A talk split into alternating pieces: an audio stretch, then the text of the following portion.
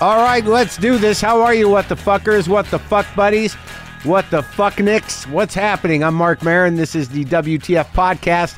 Welcome to it. How you holding up? Are you all right? Are you keeping it together? Just take a breath. Just take a breath. No, it doesn't matter where you are. If you're in your car, if you're on the treadmill, if you're uh, climbing Everest, well, I, yeah, don't don't go crazy with the breath. I know how that goes. And also, get down. Just get the fuck down. Seriously, turn around and go. It's not. It's not worth it. Just just pretend like you made it. Make it in your mind. Climb Everest in your head and consider yourself victorious. Do that. That's self empowering. What's happening? I am. Uh, I am happy to say that I got James Hetfield from uh, Metallica here. Metallica. I, honestly, I was not teenage during the uh, the rise and reign of Metallica, so uh, my my knowledge and connection was not one of whose uh, post pubescent years were altered by Metallica. I did not have Metallica coursing through my cock as it moved into the world. But uh, you know, I did take it in. I, I'll explain a little bit my relation with uh, with Metallica in a second. I do want to bring it uh, to everyone's attention that uh, I will be touring. Some of you know that.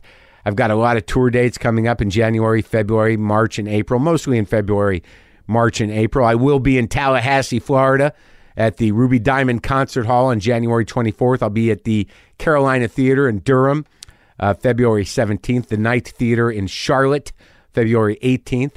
I'll be at the Ridgefield Playhouse in Ridgefield, Connecticut, March 2nd. The Music Hall in Portsmouth, New Hampshire, March 3rd. Olympia de Montreal uh, in Montreal, Quebec, March 4th. The Danforth Music Hall in Toronto, Ontario, that's sold out on March 5th. College Street Music Hall in New Haven, March 10th. Troy Savings Bank Music Hall, March 11th. Flynn Center in Burlington, Vermont, March 12th. I'll be in Oakland at the Fox Oakland. Uh, March 24th, I'll be at the Moore Theater in Seattle. March 25th, I'll be at the Vogue Theater in Vancouver. On March 26th, Paramount Theater, Austin, Texas. March 31st, Boulder Theater, Boulder, Colorado, April 7th. Paramount Theater in Denver, Colorado, April 8th. Aladdin Theater in Portland, Oregon on April 21st. Aladdin Theater in Portland, Oregon again on April 22nd. I'll be at the Pabst Theater in Milwaukee on the 27th of April. The Orpheum in Madison, April 28th. The Pantages in Minneapolis on the 29th. Two shows at the Pantages. I believe we're shooting a special there.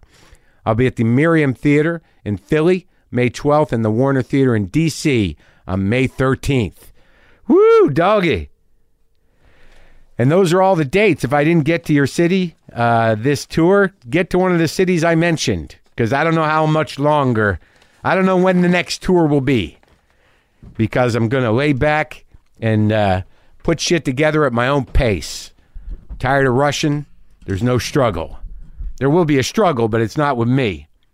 Yeah, so this will be the last tour for a while. I'll be doing dates here and there, but um, and I'll get out. You know, I, I you know I say these things I'm being dramatic, but I do want some downtime to sort through stuff because I'll tell you these last couple weeks, aside from mentally preparing for the tremendous shift in the uh, fabric of the country and the world that happens this month, I um I've enjoyed uh, the downtime to sort of like regroup, dig into my own life, you know, figure out where I stand, watch some compelling, informative uh, documentaries, read some books, sort through shit. I just watched Adam Curtis's earlier doc, The Century of the Self, which was again a nice preface to the new one, Hypernormalization, which has really shifted my perception.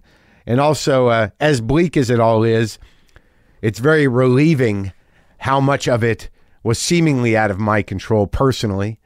Um, I think balls were dropped, but uh, not necessarily mine directly.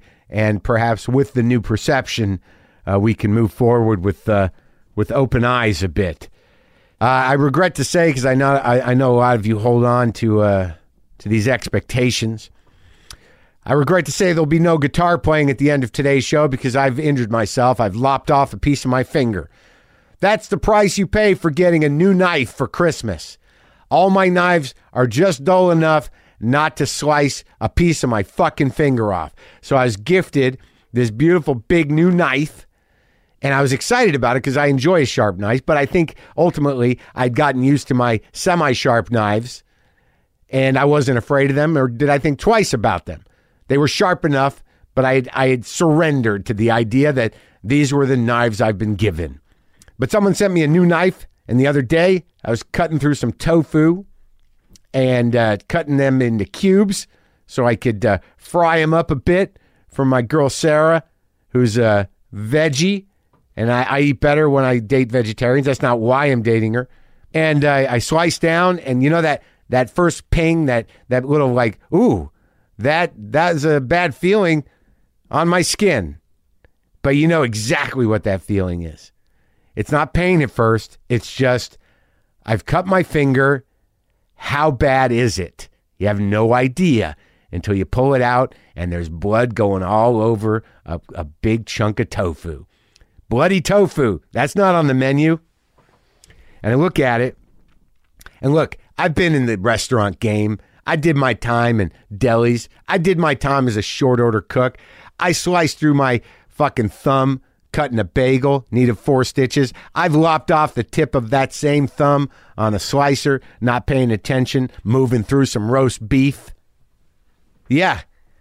I've had to wrap the bloody restaurant rag washcloth around my hand as I was driven to the hospital with my hand out the window, elevated up like some sort of bloody turn signal.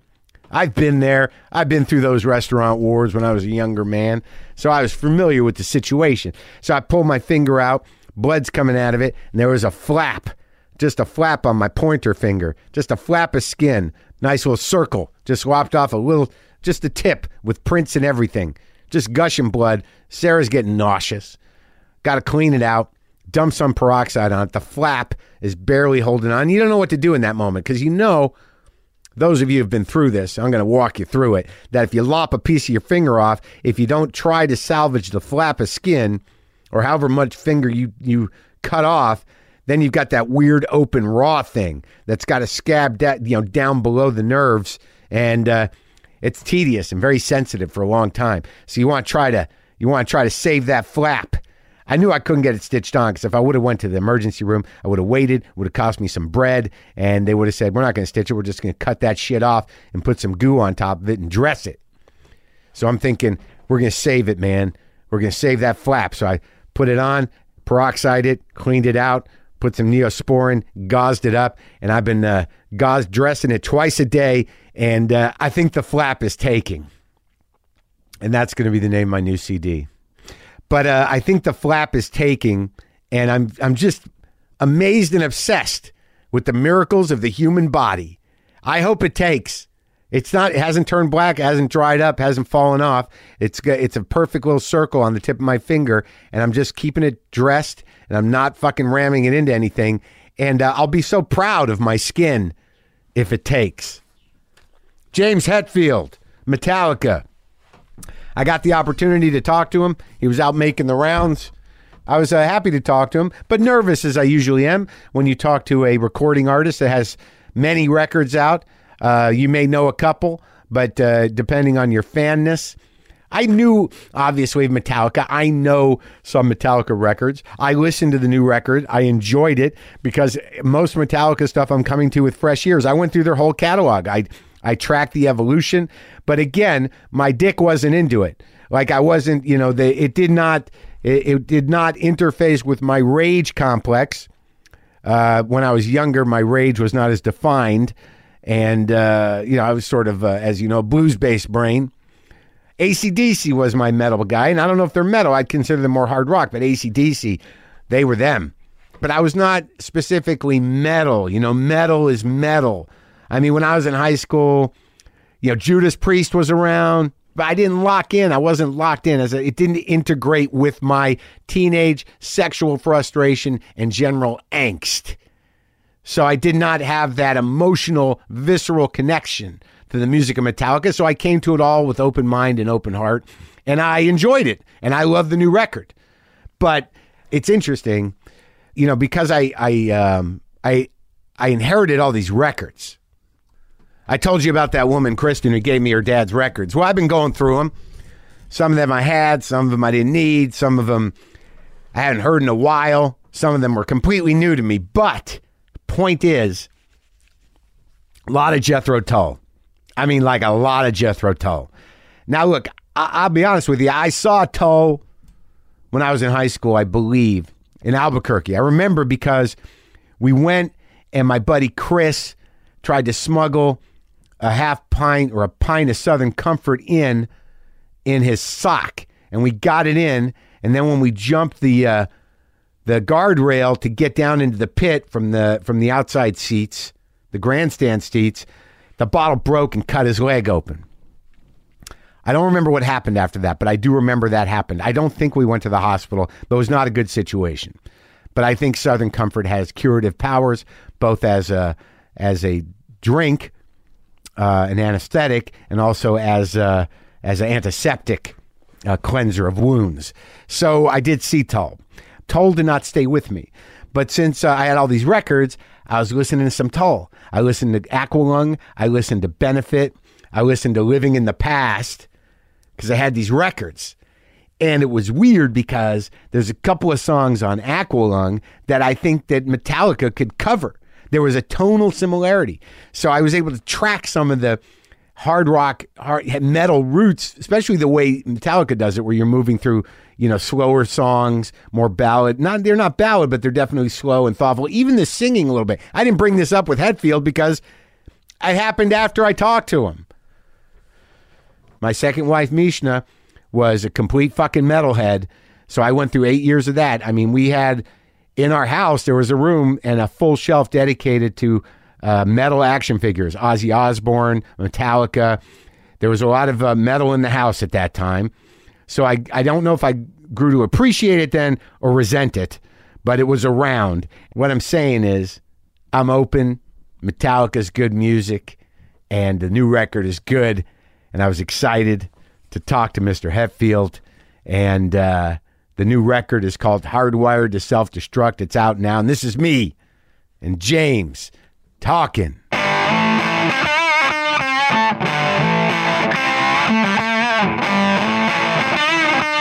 Are you good? Is it good in your head? is what good in my head? Anything? Anything good in Is my head? Is there anything good in your head? yeah, sounds good. I mean, I lived in the Bay Area, and you guys are very, or you were at least, very present socially in the Bay Area. Like I knew people that were like, "Oh yeah, Lars's house." Like you know, people had stories about this or that. Uh huh. And but you didn't. You, you're not indigenous to the Bay Area. You're from here. Yeah, I grew up in Downey. Now, what uh, what is out in Downey? Uh, right now, but like when you grew up, I have a hard time picturing it because I think I talked to you know Dave Alvin and, and Phil Alvin. They came from the outskirts somewhere, but I have no sense of what the outskirts of Los Angeles are. yeah, Downey is. Uh, gosh, when I was growing up, it was basically you know it was you know it was kind of suburbia. Yeah. you know there was the mall down the street, and uh, it was a great place to grow up. The Had mall. cool neighborhood. Uh, I could walk to or ride my bike to every school. Right. you know, elementary, middle school, high school. Um, Just I think- American towny land. Pretty much. I think I uh, right now there is somewhere a like a poster or something written on it's like one of these big electrical boxes that are on the corners. Yeah. is uh, the home of uh, James Hetfield, and on the other side, and the Carpenters. So there you go. They must have switched it at some point. Yeah, they're I like, think they did. Yeah, yeah. Yes, the Carpenters were definitely bigger news than me for sure. a little while ago. Not anymore. You beat them out. That's So, weird. They came from there too. Yeah, they did. I remember growing up, uh, and we would drive to church, and on Yeah. the way there, there was uh, there was a close to me, and gosh, I can't remember what, but Yeah. there were the names of the condo apartment buildings that they owned. So the Carpenters owned some apartments. So they had business. there. They were business people, They small were. business owners in Downey, They were thinking ahead. real you estate know? people. Yeah, exactly. Well, I think the brother's still alive. I think so. There was. A, did you ever hear that movie, the Karen Carpenter story that uh, that uh, was done by Todd Haynes, uh, with just Barbie dolls? That it's great. It's a genius. It doesn't matter. So Downey, you're on your way to church. You Yeah. drive by the condos. What kind of church? uh, Christian Science. Oh my God. Yeah. So driving there, and I thought, you know, oh wow, the Carpenters, they own apartments. Yeah. They they're they've made it. Yeah. I, I got I got to beat them out on an electrical box at some point. yeah, yeah, and you did it. You did it. I did. How, now, like Christian Scientist, that's uh, what's her name? Eddy? Is that her? What's the the Mary woman? Baker Eddy. Yeah. That's a big. Uh, yeah, I was in Boston, and they had a big Christian Scientist thing there. And Yeah, it was. a it's a interesting concept. My did you get out of it? Uh, I did. Yeah. I did. And yeah, I mean, you know, did you get out of it? Was it a cult? yes, it was a cult. I was. Well, they're all cults. yeah, Man. yeah, yeah, Yeah. I was. I was. Yep. Some cults are better than others. I agree. You know I what agree. I mean? They they can work. Yeah. You know what I mean? If you're not hurting anybody, Hey, the Metallica cult's doing well, alive and well right now, man. sure is, man. that new like that new record is like it's great. Yeah. Thank you. I mean, it's really great. And I, you know, it's like I haven't followed you the whole way. And like, like we're like the exact same age. So when I was in high school, you know, we were listening to different things. But I think that like a lot of times, I would imagine with Metallica that a lot of your fans start when they're in high school. I'd imagine so. Right? They're Just sort pissed of off. pissed- They're pissed Exactly. off and Yeah, hate yeah. life and Yeah. Yeah, wish they were somewhere else. Well, the Yeah. weird thing about this record was that I'm listening to it like recently, and uh, and as a grown person, a grown up man who who wasn't programmed by the Metallica cult in high school, I was like, holy Yet. shit. Th- This, yeah, right. You're gonna get me. I was like, this is good fucking rock. I mean, I was like, it was, I was all in the whole time, all the way through. Nice. And then, I'm, and then I listened to most of your catalog in the last three days. So I, I've, I've, I've witnessed the whole evolution of you and the fellas like in like 78 hours. You're brave. You are brave. Well, it was just interesting to hear you singing on the first three records, and then at some point, he's like, "There's the voice." Yeah. you know, can His you balls listen, dropped. Wow. or at least one of them did. can you hear One that? of the three. Can you listen to that stuff? I I have to. It's on the radio. I mean, I don't have to listen to it. but it, like but the really old stuff, like the first three records. Well, Do you me- ever go back? I don't particularly put them on. But if we're rehearsing a song that we haven't played in a long time, you know, I'll go back and listen to it. Or, Yeah. gosh, uh, all right, hockey fans, San Jose Sharks. You go and we go to the Shark Tank Yeah. and watch the Sharks play. Seek and Destroy is their you know, skating out music. Yeah. And I can't believe it's like, are you kidding me? This is horrible. This sounds terrible.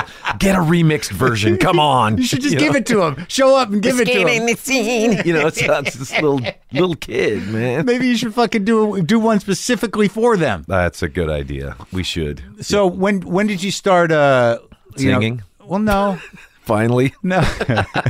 I, I kind of hear it. it's like the fourth album, right? Yeah, yeah, may, kinda. Yeah. where where do you consider it happening? I think the Black Album. I I don't know. It's all singing. It's all me, and it's, it's well, exactly where I was. You know, and that's as good as I could do back then, and this is as good as I can do now. And who knows? Well, I think that's what makes it such a unique voice is that you're just you know you're not trying to be anything else. You're just figuring it out, right? Exactly. That's kind of what I do everywhere. Even right now, I'm thinking out loud, and sometimes it works. Keep sometimes going. it doesn't. Keep going. I thought the three ball thing was very good. It was a nice riff. It was good. but, but how do you get from like you know driving around in the car in Downey? Like when do you? Uh, when does the when does the shit switch in your head where rock and roll becomes essential? Like when did you start? You know, waking up to the power of of of rock to to make you feel better. Right. Well, that's a it's an easy easy memory for me to access. Uh, Really? It was uh, freshman. Well, it was the beginning of sophomore year in at Downey High when I showed up for football practice again. Yeah. Uh, you know, I'd been on the freshman team. Showed up in the summer to start. You know. Rehearsing, Yeah. to start practice, Getting the act together. and uh, I showed up and I had long hair. Yeah. And the coach just said, "Hey, yeah, you, you know, you're gonna have that cut, you know, by Yeah. next week." Yeah. I said, uh, "Why?" it's like, "Well, because it's sticking out of your helmet, you know." It's like, "Oh, that's the that's the limit right there, the helmet, you know." And it's like, "Yeah, but I I'm playing in a band and I like music." And it's like, "Well, you can't you can't do that." So I never came back. That was it. Fuck you. Yeah, um, in my head, yeah, I, I still had to graduate. but, Right. You made a this was quiet sophomore choice. year. I, yeah, a quiet fuck you, and uh, uh, and just got into music. That was it. My brother, I have two older half brothers, um, ten years older than I. So Oh, really? They, they had music. They were in bands. Whose kids were they? Your mom's? Yeah, Yeah. same mom. Uh, so my brother was in a band uh, called the Bitter End. And they were, uh, you know, they had like purple and black suits all matching and big thick belts, and they were playing, you know, Jimi Hendrix covers and Oh, yeah. and stuff Was like he a that. guitar player? Uh, drummer. Oh, he was a drummer. Drummer, So no guitars in the house. There was guitars in the house. There was Yeah. a piano. There was drum kit. So I I'm eventually going to play drums. Really? That's what you're moving towards? That's well, this is this is this is hot news right breaking now. I've never told anyone, but yeah, I'm working on being a drummer at some point. Are you really? Yeah, and Lars wants to sing, so it's a good it's a good good trade. Yeah. So that that'll be Well, a more relaxed Not album. for the listener, but good trade for us. Have you tried it? Drums? No, I no. love- I mean, like, have you switched up in the oh studio? yeah, we have in the studio. Yeah, yeah, yeah. Well, uh, we no, we did it live. I mean, Yeah. we in concert. Oh, you know. do? Yeah. Oh yeah. There's a song called "Am I Evil?" That's not the most difficult song to play. Uh, so we would just switch up, you know. Yeah, yeah. Uh, and Kirk could play bass, and you know, uh, we would just switch the whole thing up. What Lars- else does Lars play? Nothing. He just ran around and, and he was like a madman. It was so funny because a lot of he had madmen. Robert's no- kind of a madman too. Oh, there's no doubt about it. But Yeah. you know, Lars wanting to be the you know front man. Oh, Hey, yeah. I don't want a guitar. I just run around. Yeah. And dude, by the f- end of the first verse, he was winded because he ran all over the place, He was trying to be like like uh, Bruce Dickinson or something, jumping off everything and Yeah. doing the splits and Yeah. yeah. And then he yeah, that He was had it. take a rest. He had to take a break. Well, I think that was uh, his his fantasy in you know a five minute song, and then he was done. Yeah, got it out of his system. Yep. Yeah. Right. So your your brother was playing Hendrix covers, wearing the matching outfits and stuff. Where, Yeah. when did you start learning how to play music? Well, I think I fiddled around with it when I was a kid, just because the instruments were around. Who played guitar in the house? Uh, my older brother, Oh, he had a. Just, it was pretty much just an acoustic guitar. Uh huh. But you know, my, not the drummer brother, the other one. yeah, Chris Yeah. is his name. David, the younger brother, he uh, he ha- he was in a band, and they would rehearse in our garage. And they weren't supposed to, and one of those things where you know, okay, the parents are gone. He's calling everyone up. Come on over, we're gonna jam. And then, and I go out there, and wow, Yeah. and just everything about it, the noise, the the fact that they weren't supposed to be doing it. was there a couple of smoking girls sitting around watching? I don't remember that part. Because he was always like in the rehearsal space. There's always like one or two chicks, just like, like, yeah, oh, it's just a friend of ours, Jim down the street. Yeah, Yeah, and, um, our first groupie. yeah, yeah. You don't remember that part? I don't remember Yeah. that part, but I'm sure that came in soon after that. But uh, you know, the whole just the smell, Yeah. the smell of the amps, the Yeah. smell of the tubes cooking. Yeah. uh, there was something exciting about you know the leather Yeah. uh, on the amp, Yeah. know, or the vinyl, The gear. baking, the gear Yeah. smelled, and.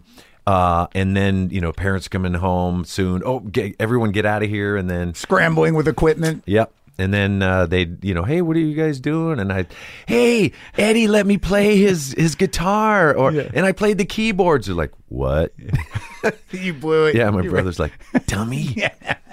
oh, sorry. So that was like right when he started to get. Did you take lessons? I took piano lessons after that. You know, I think what had happened is we had a piano in the house, Yeah. but I wanted to play drums, so I, but I was just. I'm just banging on the piano, doing rhythms, Right. And they thought, oh, he's a, he's a piano player. He wants to play piano. So I took that for three years in elementary school and uh, hated almost every minute of That it. That probably helped though, right? Oh, In it retrospect, totally helped. I am super grateful that my, my, you know, my mom thought to, hey, let's do that. It was at, you know, some old lady's house, and it Right. stunk, and it, you know, cookies at the end was definitely the best part. But you learned how to read music, Yep, learned how to read music, classical shit. Yep. Yeah, that because that plays in, man. Well, left and right hand doing different stuff Yeah. and singing. So Yeah. there's like three things going on. So I'm there's no doubt that helped me with my ear and it helped me with uh, you know just uh, being able to sing and play at the same time. And some of this stuff, like structurally, it seems is not like you know you're not like a traditional kind of blues based band. No, it sounds. It seems like you kind of like you know you get a, around that, and it seems like it's almost classical sometimes. Right. It's definitely machinery and classical kind of together. I think, uh, uh, like you said, the piano Yeah. uh, has, you know, different voicings and Right. layers and stuff. And it's not just stripped down blues at all. Yeah. You know, we, you know, we messed around that with that for a little while, but, you know, always felt a little orchestral, you know, Yeah. or, orchestral even. Yeah, because I noticed like, and it was, it's interesting to like, and maybe I'm being crazy because like I, again, like I don't have the whole catalog in my head, but this this record, the new record, because I'm like a you know I'm more of a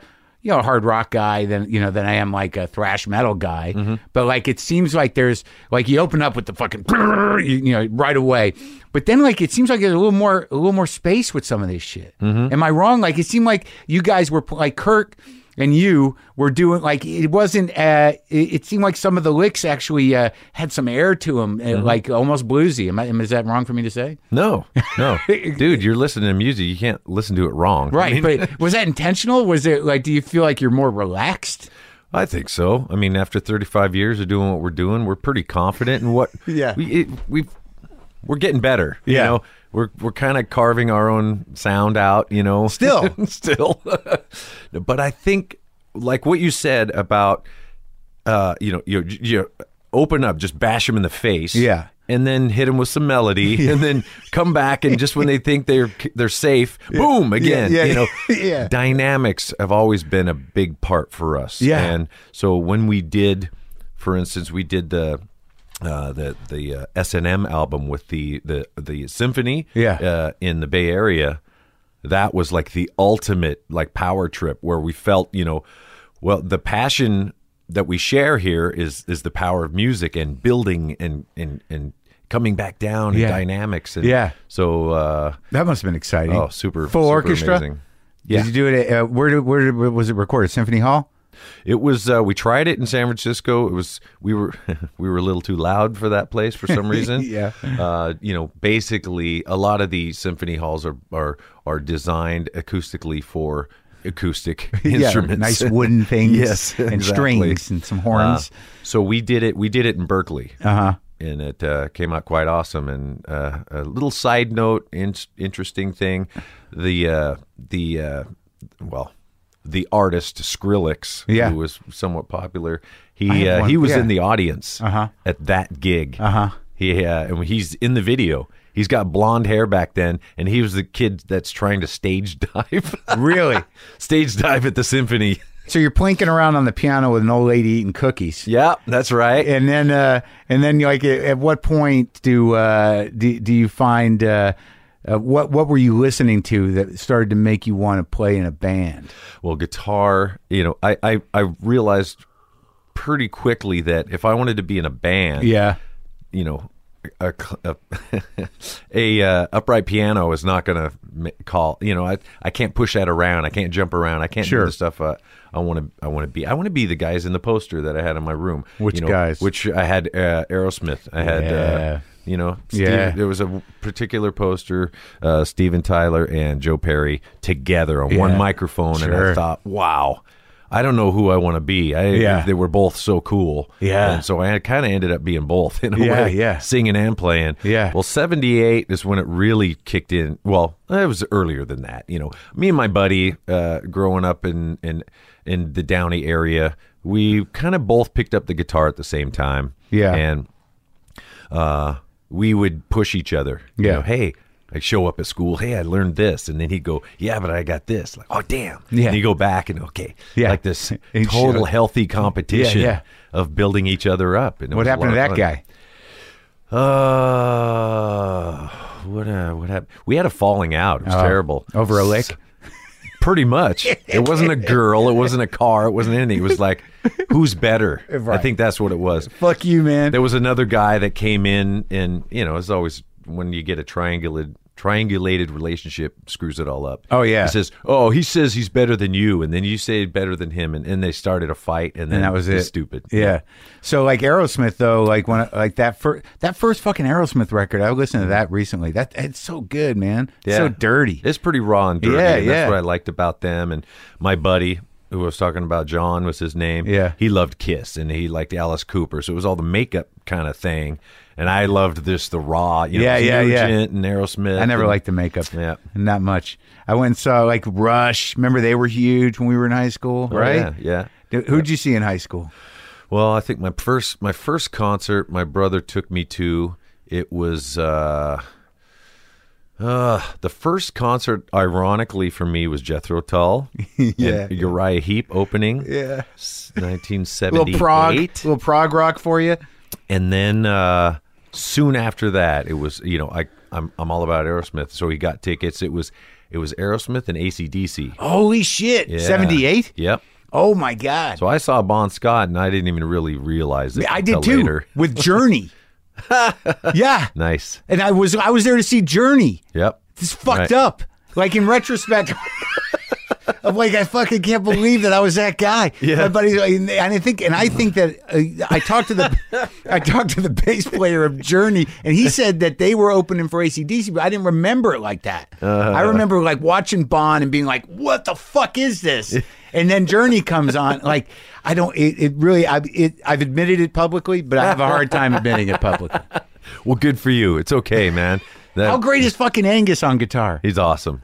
And you know when people talk about uh, uh, us and Yeah. our longevity, they're always saying, you know, so how long you gonna go and you're gonna be in your wheelchair and blah blah blah and and you know be like the Rolling Stones. It's like, well, okay, I I kind of get that. I get the the the the reference to the Rolling Stones, but you know, for us, we're we're a little more athletic, a little more, I mean, fast songs. I Yeah. mean, really intense. Yeah. So I say, you know, hey, look at Angus. All right. Yeah. if that guy's up there and is God, I don't know how old he is now, a few hundred years old, but he is Yeah, I wonder how old is he? unbelievable. We're, I'm 53. You're a month older than me, and so he's got to be 60, right? Got to be At least. At least. Yeah. And he's up there just going. I mean, he. I don't know how he sweats so much. There's nothing to him. You know. Yeah. Uh, Have but you played with them? Yes, we did. We did some shows with them, and they're unbelievable. Yeah. they're friggin' powerful. And you think, uh, okay, this this is my this is the best song. This Yeah. is my favorite song Yeah. of theirs. And then- and then the next one comes like, oh my god, I forgot that. and the whole crowd is singing every word, Yeah, and it's just Yeah. what a great great live band. Now, but like right around the time, it seems that the drive of what you were doing with the with the early Metallica stuff. I mean, that's like you know that was happening in punk rock music, but Mm-hmm. but you seem like your tastes were pretty mainstream, like with me. So when did that stuff start to enter the the world? Yeah. because we were up against disco too. If you were a sophomore at the Oh, same yeah. time I was, like there was that moment where we had all the old guys. We had Zeppelin and Aerosmith and and ACDC's first couple of records, and then all of a sudden, like you know, that disco had to be killed. that was the main objective, Right. Kill disco. It was kind of. Let's join up all the other kinds of music and let's kill this stuff It's right uh, away. true. And then like new wave came in before punk, kind of, you know, mm. in like suburbia, like all of a sudden the Knack record, and Right. then like it, then then all of a sudden the Sex Pistols or whatever, and then American punk. But like it was a real problem. Right. Well, I totally agree, and I remember that specifically to the degree that in my, I guess my high school yearbook, Yeah. there, you know, put your quote in there. Right. It says, you know, disco, Disco sucks sucks. and long live rock. I mean, Right. that that said it all for me right then. Right. Uh, and there was there was kind of a there was a divide even in the rock world. You know when. You know, I liked punk. Yeah. And I liked the new metal that I was discovering in high school, you know, Scorpions, Judas Priest, Sure. things like that that were that were metal. And then I liked, you know, I liked I liked I loved the Ramones. Sure. They were I so I'd had my Ramones glasses with my Scorpion shirt and I'd walk through the school and be hated by everyone. Nice. You know? You- didn't you fit did in it. it didn't fit in anywhere. And the rock star was born. Maybe, maybe, but you know, rebellion started early.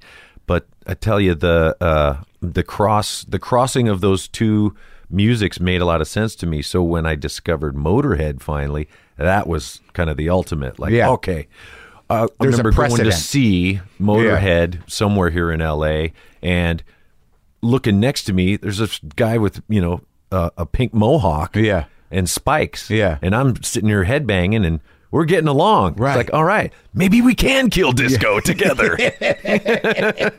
You could. Yeah.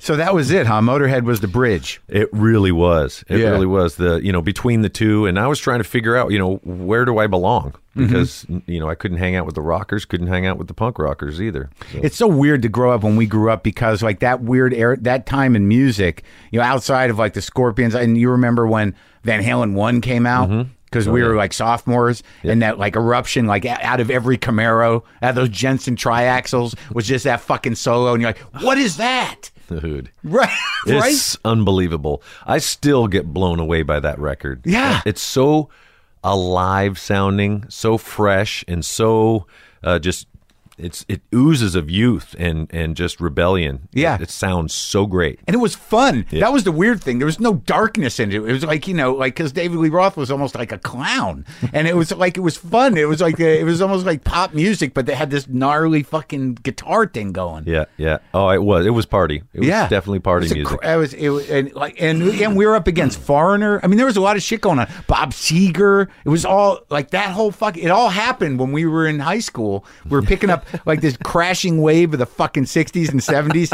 and then it's just like an eruption of pr- prog rock garbage happened. yeah, Styx Grand Illusion. Yeah. Oh, Oh, my God. god. yeah.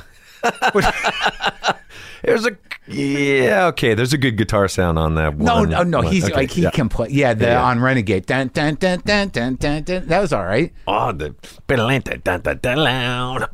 Bam. Yeah, yeah, yeah, yeah, yeah. That's yeah, a good riff. Yeah, no, I'm not gonna. I'm not gonna. Do, I'm not gonna take anything. But what's his name? Tommy Shaw and the fellas. Right, right, right. No, no. I, you know, I know you were all in the same world, but it was, it was a weird time. There was a there was a lot of music to listen to and a lot of different genres and whatnot going on and yeah, Supertramp. My, my buddy was Kiss. I was Aerosmith. Yeah. and My other buddy was Foreigner. He said, "Can't believe your favorite band is Foreigner." Oh yeah. It's like yeah, Feels like the first time. yeah, yeah. Again, yeah, whatever. it served its purpose. Where does you know? Sabbath fall in? Oh, they were that was before any of that stuff. Yeah. Yeah, for sure. For you? Yeah, putting it on. Uh, like I was telling you, my brother, uh, he uh, he was older than I. He Yeah. had his own. He had a turntable. He had all kinds of records. And when he would be at school or college or wherever he went, Yeah. uh, I was I was playing his albums, just soaking it in. And he's so lucky. The Big Brother thing is like, you know, that's the gift. Very To- cool. To have the guide. Yeah, Sabbath, Sabbath, that first Sabbath record. I mean, I just looked at the cover and freaked out. Yeah. And then I started it, you know, Yeah. and there's the rainstorm, and oh my God. What's happening? I, it scared me, and I loved every minute of it, man.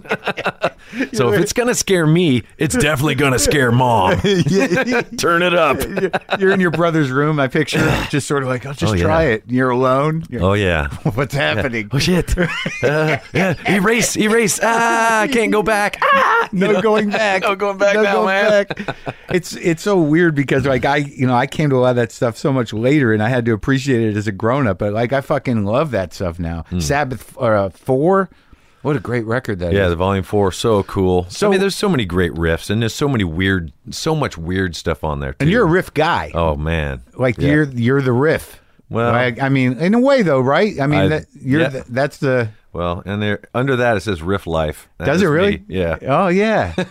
Because that and Sabbath really kind of like that. That's what that. That's what that's about. No doubt about it. Yeah. The the song was the riff. And Right. If you didn't have a good riff, it wasn't a great song. Right. Simple as that. And Tony Iommi, the riff master of all time, forever, and and uh, we all we all bow to him and try to be him. And you've worked with him. Yep. Was it Sure great have. when you first met him? Like how, Oh. that must be the amazing thing, like to have to grow up when we did, and then to be playing with your heroes. It is crazy. I've got plenty of pictures of me. You know, I got a picture of me standing next to Steven Tyler, meeting him for the first time. Yeah. And he's just like, hi. And Yeah. I'm like, "Ah!" you know, yeah, yeah, friggin' yeah. fanboy Right, going right. nuts. Yeah.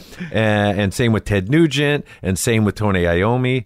Uh, he was just, but he was the epitome of cool. He's Yeah. just, he's, he's writing the ugliest, darkest riff ever. Yeah. And he's, hello, how are you? Yeah, yeah. He's a friendly, super nice guy. Yeah, You know? Yeah. So you and I have uh, something in common, and it's fairly um, uh, public and self-professed anger issues. No. Yes. I do not. Yeah, not anymore. Yeah. All gone. but do you like, because like I was starting to think about the music and, and getting heady about it, about how, you know, w- when you're younger, you know, and the anger is actually active in the music, you know, it's relieving. And then, like, for helpfully, as you get older, you at least get that thing wrangled and you can draw from it a little more consciously hmm. and, and a little more like, you know, it doesn't have to, to drive you. Right. I get what you're saying. Yeah. And like I, I can kind of feel that. That like you can still speak to it, but it has more range in a way because it's not crippling you. Exactly. That's a great word, crippling. Yeah. Instead of crippling, it's uh it's just the it's the, it's like the evil twin that's just Sure. with you all the time. Right. But you know how to deal with it. Right. When It's did like, when did it start revealing itself to you? You know, when you were younger, when did you like first realize you were pissed off? Was there Well, an event? I think it it it it slowly built. I Yeah. think religion was kind of the start of it. I The would Christian say. scientist? I didn't really believe what they were they were teaching me. Yeah. Um and it didn't work for me. It didn't make any sense. Well, it's kind of a, a crazy. There's some parts of it that are crazy. Yeah, Like, and yeah. Don't go to the doctor. Well, what the don't. f- yeah, is- yeah. Don't go, even if you were deathly ill or yeah, like both my parents passed uh, And of cancer. Yeah. in front of me. That was probably the most angry I've been. You know, oh, like later in life. no, I was 16 when my mom, my mother passed away. 13, I would say. Well, my parents met because of the church. Yeah. and my dad was the equivalent of a minister in the church. Right. So very active in it, and yeah, Sunday school was part of my regiment, and um. At that point, in wherever we went, it wasn't really uh, So were your brothers part of it too? I mean, like, uh, like they were already kind of they were old older enough to not No, oh, yeah and it My- was just the three of you guys. yeah I have a younger sister too Uh huh. so we'd be in uh, Sunday school and it Yeah. was it just it wasn't fun it wasn't like it was teeming with lots of youth and Yeah, kids yeah, and having yeah. fun and you Right. know it was it, it was like being at school again and oh, Right. oh you got to learn this and Right. learn this at least that was my perception Yeah. and later on I kind of realized that that was that was part of my dad's journey you know that was what helped keep him on the straight and narrow but when he would talk to me, it would be in scripture. You know, if you know, oh, I got a question about life. You know, okay, let's read about it. Oh, Bible, really? And that kind of thing. And, Yeah. And you're you like, know, but wait, that doesn't help me. Should I fuck her? Nick, can you be is that a yes or a no? is that a, how do you put a rubber on? What is a rubber? You know, you know yeah, any of that stuff. It Right. was. I mean, I wasn't asking my dad stuff Sure, like that, yeah. but uh, you know. w- Whenever you did something wrong, that's what happened. You So went to it- scripture. Yeah, it kind of sounds. It seemed like a, a punishment. You know, Right. So there's no communication No, not at all. Uh, but but that was his way of communicating, and I get it. now. Yeah. Okay. Because me being in recovery and you know having a certain language, Sure. you know, when my kids stumble across something, and I just tell them a little story about me or something, Right. And they're Dad, we're not in therapy. Yeah, You yeah. know, okay, sorry. Yeah. You're right. Yeah. You're right. I'm doing it again. Right. Stop that. You Right. know, I'll just listen. I'll Right. listen to you guys. You know. Well, that's definitely something you learn in recovery. That moment when you when you're hearing someone's story and you get moved by it, Hmm. like that moment where where where uh, yeah, I, I'm open about it, I- and you just brought it up, but I, I, I break that tradition. Is that uh, you know that you know what happened, uh, you know what it was like, what happened, and what what, what it's like now. That that structure, but that moment where where they gets over And I'm, I'm, I'm always like, oh, good. You know, like it always gets me. and it taught me how to be empathetic. Right. Yeah, that's something that I was I was lacking as well. It was a it was kind of I had to fight for what I could get, you know, Yeah. and because I wasn't happy in the family, you know, I couldn't express my anger, health, in a, in a healthy way, even, you know, Right. I couldn't go against because that would be really, really bad. Then Yeah. I'd get double the scripture or whatever it was, Right. You know? And uh, it was, it was, it, it felt really elite, like an eliteness, like we're better than other people because we believe this. Oh, they're they're they believe these lies and these lies and this and that. And so it, it it was a little cultish at least in my mind. I know there's plenty of people out there that uh, that religion and religion in general works for them. Uh, i understand the, the the concept of a higher power and it does work for me Sure. but religion itself fucked me up Right. and uh, especially that one when i was young and Well, if you see your parents your, or family members get ill and refuse to see a doctor, just that element of it, I mean, Yeah. that's like, it, it's beyond reason. yeah So the pain of that. Well, a lot of things happened around that. You know, my my father left when I was 13, didn't say goodbye, didn't do anything, just took off. And, you know, that's not that doesn't sound Christian to me. You know, Really? what, what's going on here? You know, Uh, No and, contact or? uh, about a year later. Oh my God. Yeah. You're 13. Yeah. What the fuck? And then my mom uh, took it really difficult. You know, she was, you know, she all of a sudden had to start working. You know, she wasn't getting any money in, and so she went back to the art that she had done before and, and helped the the family along as What was good she, as she what could. kind of art?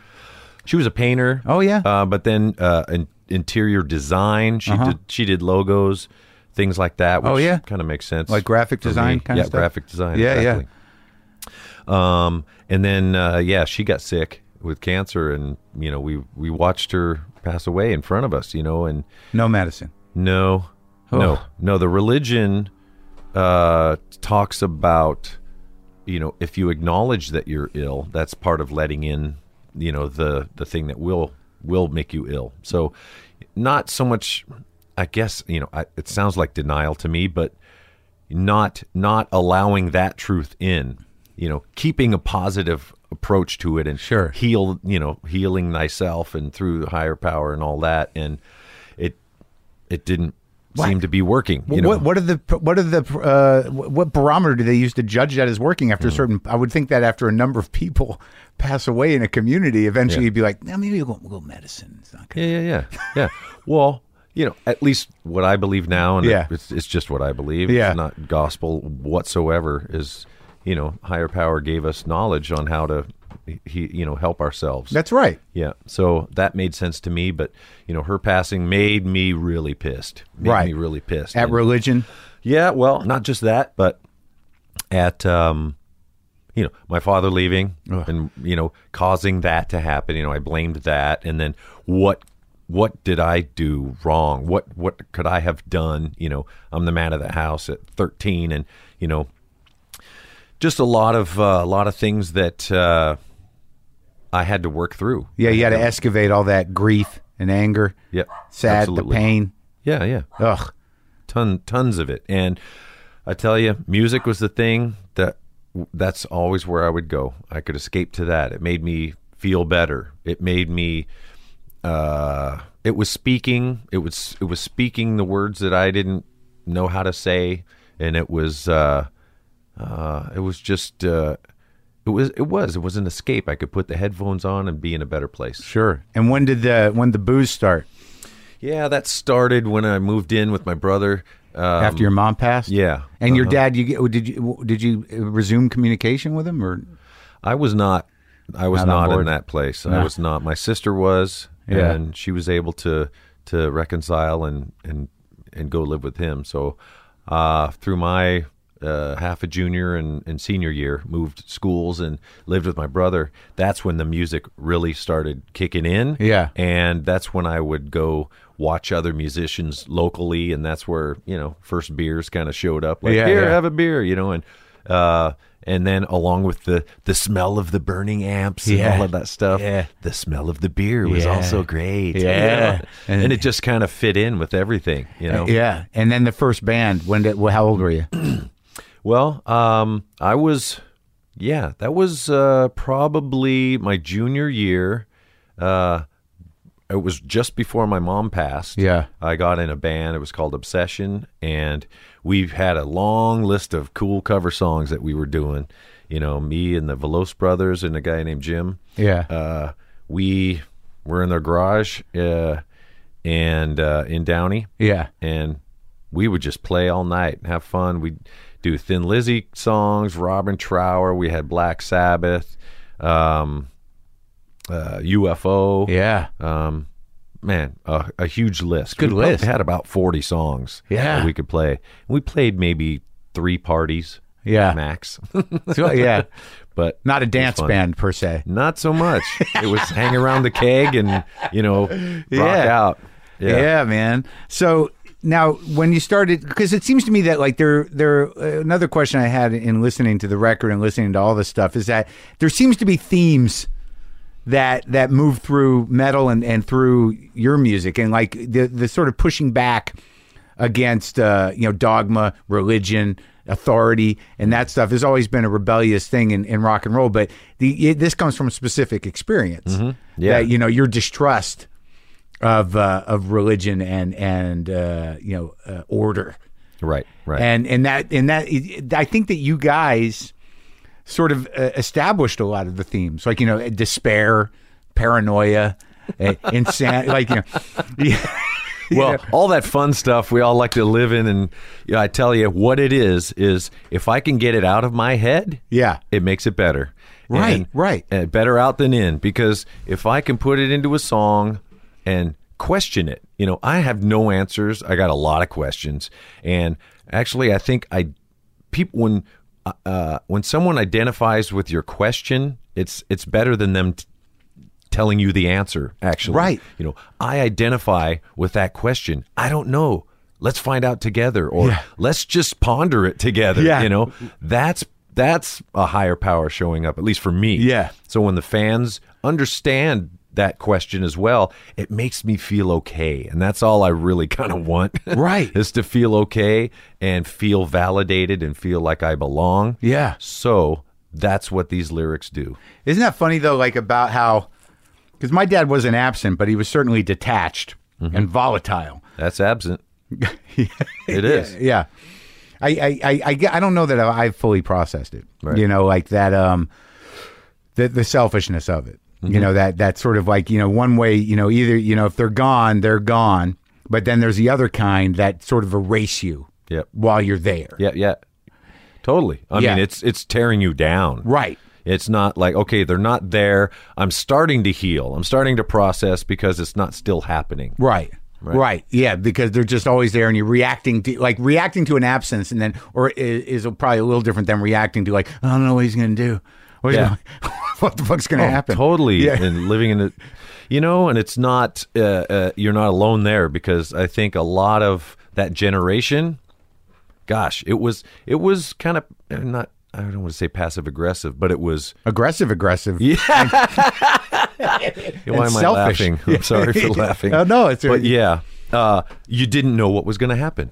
Yeah. That was the thing, you know that that you know cliche. Wait till your father gets home. It's like, Right. Oh shit! Nothing scared me more than that. Right. Because he was the dealer of punishment. Right. You know all the stuff that I had done throughout the day. Mom checked it off and wrote it down, and then handed it to him. And you know what a fucking shitty job Yeah. to do. You come home after working your ass off and you get handed a list of all the shit that happened and you got to deal out some whatever Right. lashes with the belt or whatever, you know, in my case. So that sucked. I'm Yeah. sure it sucked for him. Yeah. Uh, and it sucked for me. Yeah. and probably for my mom because she couldn't deal with us. I and don't- it's, you know, it's tough. It's tough. And I like I never got it together to to have kids either. But I imagine like because my brother has three kids, I imagine that you as a father, you've got to sort of approach this with sort of like, well, I don't have a template for this. I got no, they got no good experience around this particular job, so you got to re-navigate. Well, I have to ask questions. I Yeah. got a lot of good buddies that Oh, you know, really? we're in the same boat. Yeah. And it's okay to ask for help.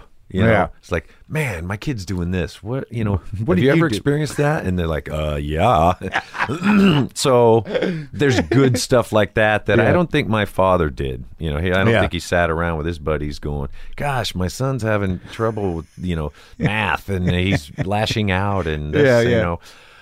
Um, so I think the template that you talked about, I think I had a template of what not to do. Right. But I didn't really have the template of what to do. Yeah. So it was at least a good start. Yeah. Like I'm gonna break this cycle. I don't want I don't want this happening. But I don't want to go the exact opposite way, which tends to happen Yeah. as well. Yeah. And how's it going? It's it's going better. How many you got? day. uh kids? Yeah. Uh, I got three Oh yeah. three beautiful children.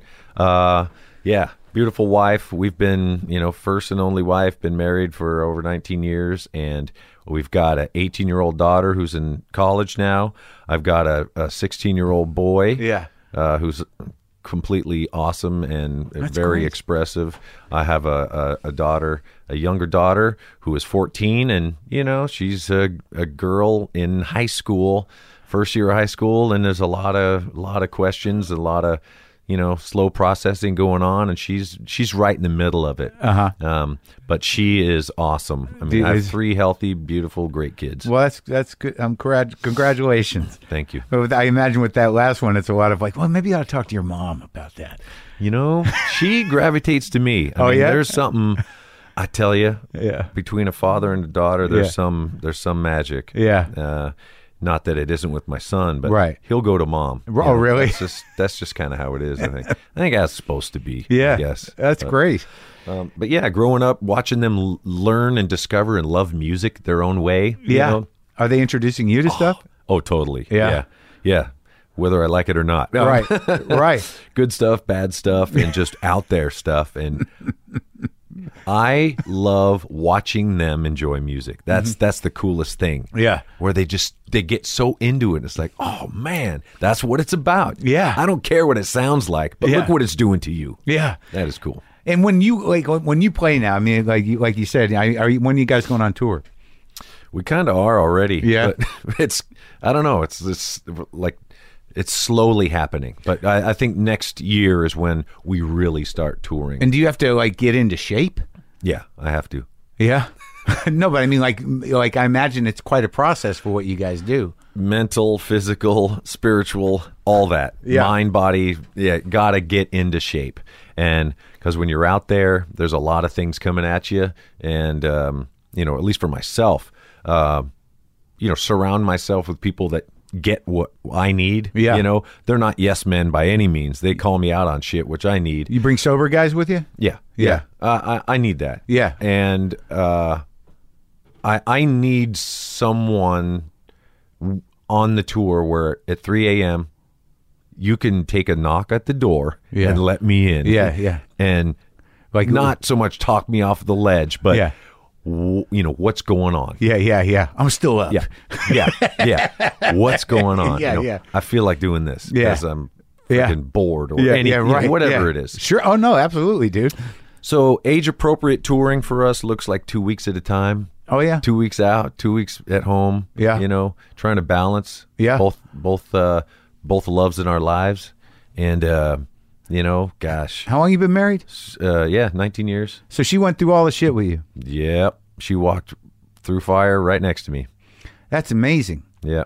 I I threw her in the fire a few times too. Well, you, how are you not going to do that? Yeah. that because that's what that that's what the brain does. Like, and I notice it even now. It's sort of like I feel like shit. So now I'm just going to rope a dope her emotionally. Mm. You know, as she tries to help, and then you're just sort of like, nope, nope. And then when right when they break, you're like, yeah, now look where we are. Yay. Yeah. Look what I did to you too. Yeah. You know? Oh man, Yeah, someone trying to help you and you making them think they're crazy. yeah, You know, nope, I, I never said that, or I wasn't doing that, or no, don't know who she is. Yeah. Uh, uh, no, I'm, I don't know whose bottle that is. yeah, You know, yeah, no. yeah, You know. yeah. And they just take it until they can't. And there, I imagine you had that moment where you're like, "Oh, this is all going to go," and then, and, that's the best thing that ever happened to me. I tell right, you. right. Yeah. When the when the you know the two me's collided, Yeah. you know, the road me and the home me Yeah. collided. Man, it was it was amazing. Yeah. And the most horrible feeling and you know, now the best thing that ever happened. Oh, good for you, man. Good for you. That's great. Well, hats off to her because she put up with the shit and she she's been a good mentor for me in life too. Uh, she's very balanced, very even keeled, and it drives me nuts. Yeah. Uh, and you know the opposites do attract, and at some point we we just had to realize that you know we're we, we got to respect each other because we can help each other. Sure. here. I can help you loosen up and be a little stupid, and you can help me get my shit together and be responsible. and, and and obviously you had the love there that was deep enough to to to survive it. Yeah. That's the fucking beautiful thing. for sure. Yeah. And then and then our both our backgrounds, you know, not dissimilar, but uh, Oh, she comes from the different, shit? Different, Yeah. yeah. You know, uh, Yeah. in, kind of invisible kid. Yeah, you know, yeah. Oh, yeah, yeah. Invisible kid, and not really, uh, not really cared for. Yeah. Oh yeah. So yeah, so it matched up and once you get healthy, you get healthy together, it works out. Yep. It's that weird challenge of like, you know, kind of like having to impress this father that stinks in your head. Like it's fucking ridiculous. Uh, But, I- like- every man has that. It's so weird. I used to Like, do a joke about it. It was never got a laugh. I used to say I think that every father son relationship on some level is a battle to the death. Yeah, yeah. You know? and until you both die, it's going to go on. you Yeah, know? that's right. you, you, they- like you get to a certain age where you're like, you better go first. Yeah. it's so dark. Oh, it's crazy. I tell you, it's I still battle with him. You know, it's dumb. Voices appear in my head, and it's like, wait, who's who's that? You really, you Who's got who's talking to me? you got to right now? Come separate them out. Oh yeah. yeah. Does that does that come into the songwriting at all? Oh hell yeah. Oh. yeah. I mean, it's it's it's again part of the therapy of, of music for me. And have you made all your amenses Oh, from sure. the past? again and again and again. Oh, yeah? yeah. Well, yeah. Uh, I, I I think I've, I'm I'm pretty clean. Yeah? I think I'm pretty clean right now. But you know, there's always something I talked to you know who I had in here. I had Scott Ian in here.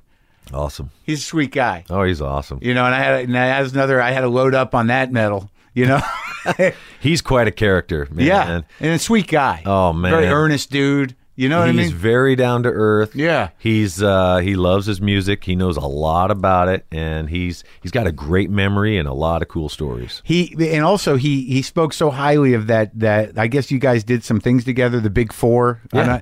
And, Yeah. and like he he was like it was almost like moved me to tears when he was talking about the you know it was who was it you Anthrax, Megadeth, and Slayer. Yep. And you're all backstage together, and he had this moment where like. It, it, like, it was, it was like it, it, it teared me up a little bit that you guys were like you could all be in your own success and be together Yeah. and it'd be all right. Yep. You know what I mean? And the fact that you know it, it blew my mind. It it really started with the kind of the Rock and Roll Hall of Fame induction idea. Yeah. You know, getting nostalgic. Yeah. You know, and thinking, my God, uh, look at all the people that have helped us along the way, and look who are still around. Yeah. Let's say thank you to them. And so the Big Four was kind of that thing. Yeah. We're all still playing after 30, whatever it was, 32 years. Let's go get do a gig together. I mean, why shouldn't we? Let's celebrate the fact that we're still alive and playing music that we love. Yeah. And um, you know, uh, I think the all the other thing was the new wave of British heavy metal. That's all I ever hear about. Yeah. The no album, the blah Yeah. blah blah. You know, what about the big four? Yeah. No one knows the big four. Come on, let's make it known. Yeah. Let's make some history here and let people know and put a mark there that hey, the big four was and uh, you know is a force to be reckoned with. And he delivered the goods. yeah, we loved it. We had a blast. And Mustaine and you guys are good. Yeah, there's no reason to not be good. Yeah, you know, yeah. at this point, you know, Yeah. uh, uh, you know, we've all we've all friggin' fell off the wagon. We've all gone into the ditch. We've Yeah. all got back on track, and we've all learned from our stuff. And at the end of the day, it's it's just journeys. Everyone's doing a different journey, and why would you hold a grudge with someone or or vice versa? You know, And you all been through tragedies. Like you got, you know, you got, you know, real rock and roll tragedies. The you lost a cliff and all that stuff, and Mm-hmm. your own accidents and shit. I mean, you guys really lived the life. And I imagine when when you survive it at a certain point, all whatever that personal bullshit is, got to fall away. I I uh, you know I've seen some kind of light around that Yeah. because I think the Rock and Roll Hall of Fame was a part of that realization that you know when we were up there and seeing you know Ozzy is sitting at one table and the rest of Black Yeah, yeah. Sabbath at the other table and they don't want to jam together and they're being inducted into the Rock and Roll Hall of Fame. So we go up and we play a song. We play Black Sabbath songs for them. Yeah. And that was beautiful for us. Yeah. But it was sad to see that. I'd rather see you guys play. you know. Yeah, yeah. Whatever it is, Oh yeah, they can't get past put it, it. away, please. I get it. I get it's hard to get past stuff, but there's stuff in my life I thought I could never get over. Like you know? what? Oh, just fights with Lars about shit, and Yeah. you know, you know, we're brothers. Yeah. you know, And- Right. And, I'm thinking, you know, this is it. No friggin' way I'm doing. You know, I can't get past this. I can never look at him again. And then a month later, you're writing hardwired together, you know, and you're making the best record of your life. It's like, dude, it works. All right. yeah. Just see past that shit, go big picture, whatever it is you need to do, you can get past the most unbelievable places uh, that you you know you think you can never get out of. Well, so, so it's a choice, right? right, right. That's And the it- weird thing that you realize. And my wife will tell me Yeah. that it's a choice. She'll say, "Hey, you know, I'll, I'll you know, it's over. You know, Yeah. forget it. Yeah. I can't work together. And and she'll go, yeah, yeah, mm, okay. You know, Yeah. you say that now. Yeah. And I- no, no, no. This is it. I feel it. This is I can't I can't get over this. And and it's unbelievable what you can get over. So seeing that or like the Van Halen's up there or the you know, Blondie had a moment where it was like, oh my God. Or, you know, you look at like Roger Waters and uh I just talked to him. Oh, come on, you guys. You know? Well, such and- beautiful music. and, you know you feel it too dude when you're sitting there with them and just like you now when you have that moment where you're like nope no like uh, on some level because we're we're men all we want to do is just cry you know, it's like, you, you know, there's a, it's a sadness, like it's like almost childish, very, yeah. and and like you know, if we just fucking bawled a minute quietly, it'd be like we'd be all right. Yeah. It's like holding on to this. It's a sad sort of like childish thing, man. You are. You're stuck in that moment of that, and you're reliving it. That's resentment, and uh, you can't. You just can't. But if you know w- what works for me you know, Yeah. with Lars, Yeah. we just sit down and just start talking about our kids. That's where we'll start, Uh-huh. and that's a that's a s- completely loving place to start. Right. We'll talk about that, and then all of a sudden, it's like, fuck, dude. You know, I. I'm sorry, I did this and that, Yeah, yeah.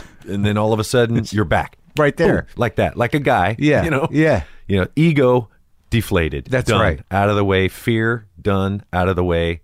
And now you can move on. Well, what are, what are, like what do- what are because I always wonder that about bands because I, I I know that the relationship has to get strained, but even when I saw Deep Purple inducted and Ritchie's not, you know, Right. it's like what? Why? What could be what could be the fucking at this age? Right. You know, but like I I guess these are it is it's emotional. It's not creative, Right. right? Man, it is such a wall. It's such a block. It's such a uncreative thing, you know, to be Right. stuck in that prison of resentment, you know. Uh, and it, yeah, okay, the Rock and Roll Hall of Fame. It's not like you're being led into heaven or something. Right, right. It's just an acknowledgement of your stuff that you've done together. But the fact that you can't be there for that at the same time is sad. It is sad, right? Yeah. Um, let me uh, let's get back get to back to music for a minute because I wanted to talk about the role of uh, you know the uh, producer. I talked to Keith Richards about uh, what's his name, Jimmy Miller. Like, there's a shift. Like the Black album was a shift for you, right? Mm-hmm. Yeah. With the producer, Definitely. and like who was producing before? Was it you guys? I mean, like who was like what was the big change that you had to open yourself up to when you you make a decision to change your your sound in a way? Yeah, I think it was us, us driving the sh- driving the boat Yeah. there. Uh, Flemming Rasmussen, who worked on the first albums, except Kill 'Em All. Uh, he was the engineer that could get sounds. He was, Right. you know, a semi producer. Right. You know, he'd say, eh, "Not so good." You know. Right. And we were okay. Well, fuck you. Yeah, yeah. it's good. Yeah. And, uh, we were driving that ship until you know, in Justice for All, we realized that you know we need some help. Yeah. The album doesn't sound great. Songs are good, but you know we're mixing this record as we're on the Monsters of Rock tour. Our ears are blown out. Right. We can't decide what sounds good and doesn't anymore. Yeah. Um. So after that, we decided we need we need some help. Yeah. We need a producer, and that's when Bob Rock came into the picture. and he was like a, a, a kind of a, a guy who dealt with the, the the type of music you guys respected. Yeah, you know, we liked his sounds. That Yeah. was the main thing. You know, you actually have like there's a physical, even if you're in your car, like Hmm. the the Metallica music. It's like it's hitting you. That's the best place in yeah, a car. Yeah, the best. That's You the feel- best place to listen to music in general. Yeah, really. because you're like you're a hero. You're Yeah, just- yeah. You're like you know, it's like oh, it's- you're in it. yeah. You're living in, you know, it's in a space. Yeah. But there's not, you know, it doesn't have to be anyone else in it. you That's know? right. The best time. You're on stage right in there, no matter what you're playing. Yeah. But did he like like how did he work? Like what was it that I was able to explain to him what I was after. Yeah. And he was able to to get that, put it into uh, whatever knob language. Right, know? yeah, yeah. Uh, but for me, I knew what sound I wanted, and Yeah. I've always been chasing it. And I still am. You know, the next record's going to sound better. I'll tell you. the one after the one you just put out? Exactly. that one's going to have a better guitar sound. yeah. It is because you know, as a riff guy, it's like I'm chasing the unreachable sound, probably. Yeah. Uh, uh, but all those records coming up to then, I was trying to get what I wanted, and he helped me get it a little more. Uh, Right. So the layering, I mean the the harmonies and vocally for sure. That's when I think Bob Rock uh, really really helped me. Uh, uh, is in the vocal department. You know, he no one ever before would would say, you know, that doesn't sound very good, or how about trying this, or Yeah. that doesn't that word doesn't sing right, you know? Right. Uh, hey, how about this harmony? Try this, and so I, you know, I remember the when he said, "Okay, at the end of this part, while there's a guitar solo going on, just throw a couple ad libs out there." It's like, what? What's it? What's that? You mean like, you know, Talking. come on, baby, or something? You know, what? What am I supposed to say? Yeah. you know, Yeah. And that was that was when I realized, man, you're you're kind of closed minded here. You need to kind of open up a little bit, and you know, like at, I think the end of Sandman was Yeah. the thing. You know, you know, often never never land doing you know just some things that kind of tail off, and Yeah. you know, just be loose, like you're you know playing live or Yeah, something. yeah. You know, okay, now I get it. So, Yeah. I mean, I think everyone that we've worked with has tried to get us to sound like we do live. You know, Yeah. Well, that's it. That's the big business, the live. yeah. Well, trying to, I, I don't know if it's actually, you know, mistakes and all, but that feeling of it's on, you know, Yeah. you're gelling, it, the, everything is electric. Right. And having, trying to recreate that in the studio is, is not super easy, especially when you're working in there for over a year, you know? Right, exactly. And a lot of times you're not there at the same time, I imagine, or like you're doing tracks on overdubbing and, and whatever. Like you're not in the room together. And I know people record like that, but it's must be sort of a chore. Yeah, well, we do do that. You know, Yeah. we write and and record the basic tracks all together. And on this record, especially, you know, having Greg there at the beginning, uh, we were able to get great sounds. Greg. right? Greg Fidelman, Yeah. the producer, along with uh, Lars and myself. He was able to get great sounds at the beginning. Yeah. because we did it at HQ, which is our home sanctuary. And that's your label, right? right? Yeah. in America it Yeah. is. Um, so we everything we played was was album quality. Right. So there are guitar tracks on there that were first, second, third take, possibly. Some are overdubs, some are not. You know, so um, it was just just a newer and different way. That's probably the most different uh, on this album from compared to the other. In terms of working. yeah, yeah. Now, when you look out at the crowd now, like who do you see? You see guys our age, young guy. Like I what's it- do. I see guys our age. I see guys older. I see, you know, what blows my mind is I see young girls in the front. Yeah. You know, and they're in the front. I remember, you know, when I'd go to any gig, there's no way girls were e- they weren't even near the front, Right. Because it was too brutal, Right. but but I tell you, whether it's how they do the barricades now or what now, and we have our own special way, but uh, it's less brutal. So you get all kinds up there. I mean, I see father sons up in the front and daughters. And Right. It's it's anybody and everybody. Everybody is certainly welcome, and no one ha- there's there's not like a you know it used to be here's your dress code show up and that's that But Right. now loosened Dude. up a little. A little bit, you know. uh, you got you know guys just come off of work and they're whatever still got their handcuffs on their uh, on their briefcase, you know, Yeah. and they're at the gig, and you've got guys that you know just whatever just walked in from the you know at the auto shop and you've got kids and grandpas and three generations of people showing up That's and- how long you've been at it. That's, that's great. beautiful. It is. It is super beautiful. And what I get to do from up there is look out and watch these people enjoy the music and see how they react. How do they how are they taking this in and why the hell do you like this song? Really? You know, we're playing Master of Puppets and you're a little girl out there going, Master! You know, what is it? What is it for you? And it doesn't matter. She's there and she's enjoying it. And But you do ask those questions. I do all the time. Are you sure you like this? Someone's just fucking with us. I know it. I'm gonna wake up and this is all gonna be a a huge punk. Oh, that's interesting. James man. You've been punked. well, that's but but that's the thing about the about the lyrics and the way you write, and the, when you talk about questions and about how much of the stuff is almost a, a, a call and response to you know these the you know those feelings that you know that they may be more present when you're younger, but they don't go away. And certainly, if you grew up with them, with you guys, and now you have kids and stuff, you know those feelings. You revisit them in a, in in almost a, a fun way, Right. Like you know, I remember when I wanted to kill everybody. Yeah, that was, when I was your age, I wanted to just kill. And Yeah. Now, now, like now, it's just fun. Now I only want to kill half the people. That's progress, dude. That's awesome. I would love to see like a father and son at your show. That must be really kind of touching. in a Oh, it's super cool. Yeah. It's super cool. And of course, you know, the kid gets uh, uh, showered with gifts of picks and drumsticks and Yeah. sweatbands, and here you go, you know? Yeah, yeah. And, and I here's Kirk's guitar. Yeah, I'll give it to him. He's you know. got Hey, another wait, wait, one. wait, wait. Yeah. What was the uh you did that album with Lou, right? Yeah, yeah. Like how did like you know that was an interesting thing. You know It was very interesting. no doubt. cuz you know like he, he you know he's definitely like it was it makes sense, you know, for him and eh, and I just wonder how did that come to to happen? It made sense for us too. Yeah? At the beginning, it was. I mean, just jamming with anybody, recording with someone else. That was that was weird. And it's Lou what? Reed. What? Yeah, What yeah. do you mean? You know, and uh, you know our uh, our management is in New York. Yeah. Uh, we went. I don't know what it, what. It, I can't remember what we were doing. I think it was a. Uh, oh, I know. It was um, celebrating 25 years of the Rock and Roll Hall of Fame. Uh, we were hosts of one night, and we were picking out artists that had been in the rock or, or, or in the Rock and Roll Hall of Fame and played.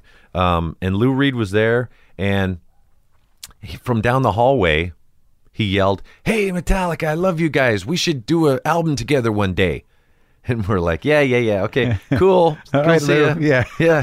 All right, Lou. Yeah, yeah, yeah. Have another one. Yeah. Uh, and then uh, we get a call from management, you know, saying, "Hey, Lou's serious. He wants to do an album." And we we didn't know what to think about it. It's like, all right, what's he got in mind? You know, what they thought that's a, could be a really cool idea. You did the sweet you did Sweet Jane live, right? Was that what you played live? With him, like uh, like on the on that show, the uh, what was it, the award show that you're talking about? Didn't you jam with him somewhere? Or Yep, am I making that up? exactly? No, that is true. That's true. Was it Sweet Jane? Yeah, yeah, that's what it was. Yeah. and uh, so that's where it came from. Right. and he was. Uh, he came to us basically with lyrics Yeah. from a play that he had written. He had all these intense lyrics. Yeah. So this was a first for us to sit and write l- music behind a set of lyrics. right. Because that's not how we operate Yeah, but it was really cool and it was it was you know it was definitely a in the studio jam kind of feel Uh-huh. uh and lou was from that school Right. that ilk of you know back in the 60s or 70s you jammed it you recorded it and then you're done Right. you know Yeah, yeah. hey let's try that again nope it's like i just did it like okay okay i get it You know? Right, right. lou has spoken we're it's done a, it's an interesting album. It's a good record. I think it's super interesting. Yeah. And as a standalone piece in our career, I think I'm super grateful that we got to do it. At, at Lou and his, his that time of life, you know, uh, we learned a lot from him. He was a pretty pretty cool guy. And let me tell you, if you you know rock and roll re- rebelliousness, He's it was in him. You, what'd no you learn about it? Like in, in, in the sense of like, what'd you take away from it? Because I'm a uh, huge Lou Reed fan. Well, yeah, the hey, I sang it. Yeah, That's a moment. Yeah. You- I can't do that again. He he would say that. Yeah. I can't do that again. yeah, And that's it. yeah. And you're like, you're like, what? You Is that okay? Is that okay to do that? He just left. You know. wow. Okay. So being in the moment. Very much in the moment. Mm-hmm. Um. Let's see what else. Oh, when you're doing interviews. Yeah, yeah, Yeah, when when the interviewee starts asking questions, look out. Yeah. and especially if it's Lou Reed, because man, he tore some people apart. Oh, I yeah? mean, he he, you know, he definitely had some trust issues. He didn't trust a lot of people, so he would grill you until you crumbled, and then he could trust you. you right. know? It's just like that dynamic we were talking about Yeah. earlier, where Yeah. you're like, get down to my level. Like, Exactly. yeah, I want to see you a little weaker. Yeah, yeah, You're a little too cocky right now. Very true. Uh-huh. Very true. But he he was a real honest guy. Yeah. a real honest guy. Uh, and I really appreciate the fact that he got us out of our little box of Oh, yeah. metal. You know. Yeah. Were you? Uh, did you? Did you take his music into consideration ever earlier? Were you a fan? No, I wasn't. I know Cliff Burton was certainly a fan. Yeah. Velvet Underground. Oh, yeah. Cliff liked a lot of lot of crazy psycho stuff. Yeah, he seemed like a pretty special guy. oh, absolutely. Yeah. Um, well, look, man. I hope I did all right. You did awesome. Uh, I didn't ask you any questions, did I? well, you know, it's funny because like some guys, like I, I don't, I just like to have a conversation, you know. But like I had Neil Young in here, and uh, you know, I, I was just wrestling with like, you know, what, do I, what am I going to start with? You know, I, I like Neil Young, but you know, you, when you have a musician over, you know, especially at a certain age, you know, you know those five records, Right, But then there's right. fifty, yeah. and then you're like, what am I going to fucking do? Yeah. So like I, you know, I love that because I, I, I totally get you. Yeah. Yep. But like I figure like I got this little 58 Fender Deluxe amp here and I know he plays ah. through things like that. Yeah. So I'm like, I'm to start with gear and we'll just open it up. And we'll see where it goes. And he gets in there and I basically go like, yeah, it's a 58 Deluxe. I think you you play with one of those. And he looks over, he goes like, nah, I don't know, I guess. And I'm like, oh. no. And I was I guess. well, I I, knew he like- knew he was he was doing that thing though. He was like, I'm gonna I'm gonna break him a little bit, and then like something happened, and it was like I don't know if it was an interview or what, but he was having a great time. And a lot of times with these things, people who are fans of people, you know, they already know everything. Hmm. So if they can just hear the guy as the guy, Yeah. they're like, hey, he Neil does Pilates, you know, like that. You know, that's the thing. Really? He does. Yeah. He brought that up. Wow. How long you got sober? Uh, 15 Wow. days? No. Oh, years. geez. Years. Yeah. Years. It feels good, right? Don't even joke about that. No, you can't, Well, right? 15 years. Oh, it feels great. Good, It feels man. really good. Well, and it's a daily daily thing. the daily reprieve. Absolutely. One day Oh, at a time. Don't it. get, yeah, good, man. And uh, again, like, I, I love the new record, and I, I liked listening to the old records. It was great talking to you. Thank you, Marc. Appreciate it.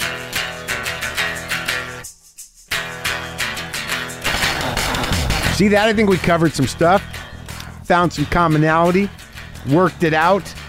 Again, the new Metallica record, Hardwired Self Destruct, available now. I'd like to thank James for coming by. It was fun. Uh, go to WTFpod.com for all your WTF pod needs. Sorry, no guitar playing. I'm uh, I'm waiting for my flap to take on the tip of my finger. Boomer lives!